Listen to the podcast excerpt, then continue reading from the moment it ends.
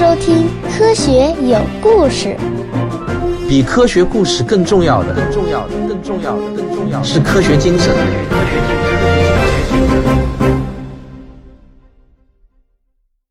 本期节目选自我的收费专辑《真假世界未解之谜》。同学们，你们好，我们现在来上科学精神养成课的第二课。上一课呢，我给大家留了一个思考题：当我们看到证据材料的时候，我们该如何判断真假好坏呢？我觉得最关键的呢，就是看表达观点的材料来源。也就是说啊，这个观点最初是发表在什么地方的？注意啊，这里有一个“最初”两个字是很关键的。有时候我们会在各种文章中引用某项研究的成果，假如你对这项研究产生了怀疑的话。那么你需要关注的是这项研究第一次是发表在哪里的？科学研究的成果最为主要的发表途径是通过科学论文，而全世界呢有很多可以发表科学论文的期刊或者网站，每一个发表平台的名气和声望并不一样，名望越是高的平台发表的论文呢，它的证明效力也就越高。比如说啊，在自然科学领域，全世界公认的有三本名望最大的期刊。他们是美国的科学和细胞杂志，以及英国的自然杂志。我们一般用他们的首字母并称为 CNS。一般来说啊，发表在这三本杂志上的论文观点都是非常值得重视的观点。再接下来呢，出版自然杂志的英国自然出版集团还从全世界选出了六十八本期刊作为代表科学研究的核心期刊，它们被并称为自然指数期刊。CNS 当然也是包含在其中的。这些期刊上刊登的论文观点也是非常值得重视的观点。我觉得呢，与这些期刊具有同等参考价值的，还有全世界知名的一些权威机构发表的白皮书、研究报告、各种指南等书面材料，例如世界卫生组织、世界癌症协会、美国科学院、中国科学院、美国食品药品监督管理局，也就是简称为 FDA 的这些国际知名的权威机构呢。也经常会发表一些书面的这个报告或者白皮书之类的。再往下一级呢，就被称为 SCI 期刊，它的扩展呢叫 SCIE 期刊。那有时候呢，我们也把它叫成核心期刊。这是美国科学情报研究所推出的一个论文检索工具，它从全世界选择了几千本最有价值的期刊。现在呢，SCIE 一共收录了八千五百多本期刊，其中中国的期刊有一百二十三本。这些期刊上发表的论文也是非常好的佐证观点的材料，在非 SCIE 期刊发表的论文，当然也可以当做支持一个观点的材料，但是他们的证明效力呢会相对要低一些。另外，我们还必须建立一个重要的概念，那就是啊，科学总是在不断的发展，哪怕是再权威的论文，也不代表百分之一百的正确，甚至有些时候经常会出现结论完全相反的论文。因此呢，科学精神就要求我们时刻保持着质疑的精神，也要紧跟最新的科学成果。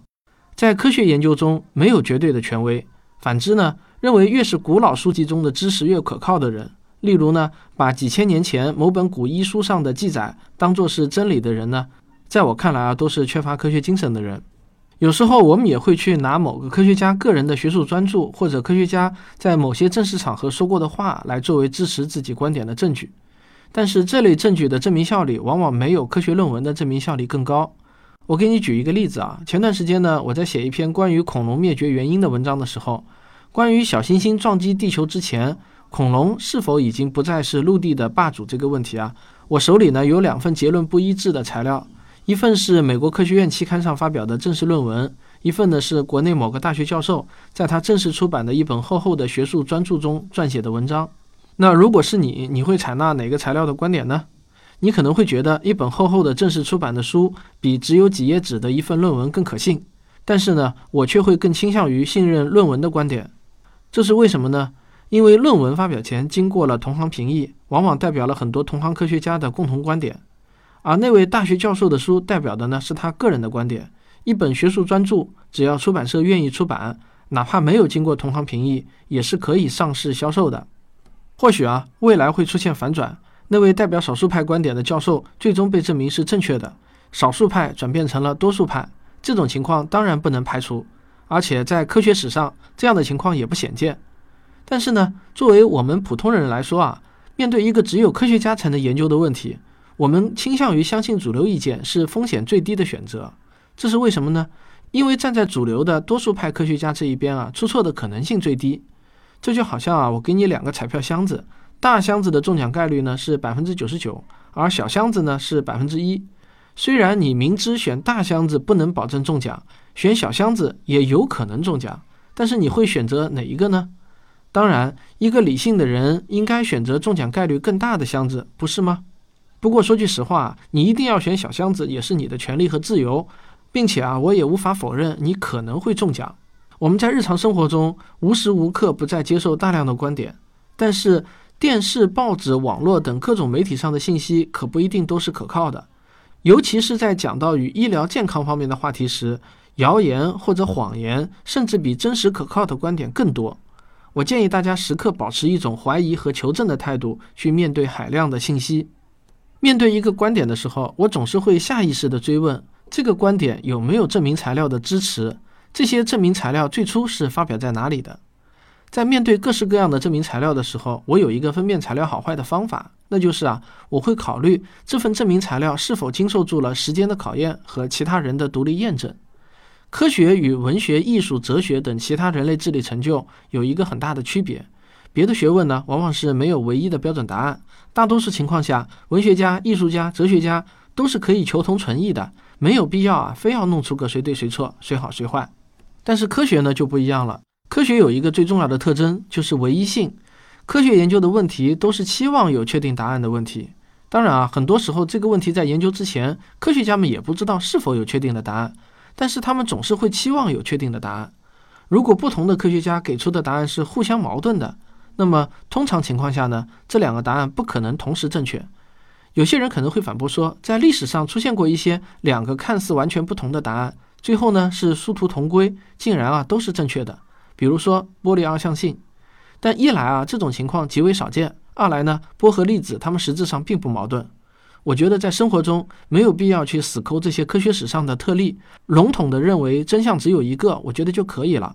而且科学结论一定是可重复、可验证的。也就是说呢，一个科学家做出的结果，如果这个结果是正确的，那么别的科学家也一定能够在同样的条件下再现这个结果。当然，科学结论有时候呢是用概率来表达的，不一定啊都是一个确定的数值。只要这个结论可以用某一种确定的，而且呢可以被反复验证的方式来表述，我们就可以称为科学结论。比如说啊，科学家预测明天的降水概率是百分之七十，这看起来呢好像是一个不确定的结论。不论明天是否真的下雨，都可以说这个预测是对的。有些人可能就会觉得这个很不科学啊，跟算命没有什么差别。其实它和算命有一个重大的差别，那就是啊，我们把所有预测降水概率为百分之七十的天数统计一下，就会发现，在这些天中下雨的天数真的就是百分之七十，而且统计的天数越多，结论也就越准确。因此呢，概率也是一种确定性的描述，只不过啊，这种确定性无法从一次单一的事件中体现出来。好了，讲到这里呢。我希望你大致能够理解了科学的确定性、唯一性、可重复性和可验证性。那有了这样的基本概念后啊，你就不难把握分辨证据好坏的方法。这个方法实际上也就是我刚才已经说过的，去找找有没有同行的评价。一个好的观点总是会得到比较一致性的研究结论。比如说，全球气候变暖是由人类活动引起的，这个观点呢就有比较一致性的同行评价。虽然也会有一些反对的观点。但是如果你进一步的深究，你就会发现这些反对的观点，他们所提出的原因就是五花八门、各种各样的，一致性很差。为什么我会把 CNS 的论文当作是最佳的证明材料呢？因为这三本期刊都有着全世界公认的最严格的审稿程序，任何一篇论文想要在这三本期刊上发表，都必须经过严格的同行评审。也正是因为名气大，CNS 的每一篇论文都会引发全世界的关注。任何一点点的小瑕疵都可能被同行揪出来，这些杂志的评审人也会以成为某篇重要论文的评审人为荣，因此呢，他们也会特别的上心。所以啊，大家看重 CNS 论文的真正原因，不是因为名气大，而是名气大背后的同行评价机制。最后呢，我来总结一下我的观点：如果要给材料出处做一个大致的优先级排序的话，我会这样排列：CNS 论文、自然指数期刊论文。权威机构的白皮书、报告、指南、SCIE 论文、其他论文，知名学者的学术专著、文章，以及其他的一些正式的书面材料。当然，这只是一个大致的总的排序。实际上，在自然指数期刊和权威机构报告之间，我经常会犹豫。但好在啊，他们很少会出现互相矛盾的观点。不过，具体到每一份材料的时候，当然也还需要具体的分析，不是绝对化的。CNS 的论文也会出错。但是，当你犹豫哪份材料更值得信任时，你不要忘记分辨证据好坏的一个好方法，那就是看看哪份证据经受了或者可能经受了更多的重复性研究或者同行之间的评价。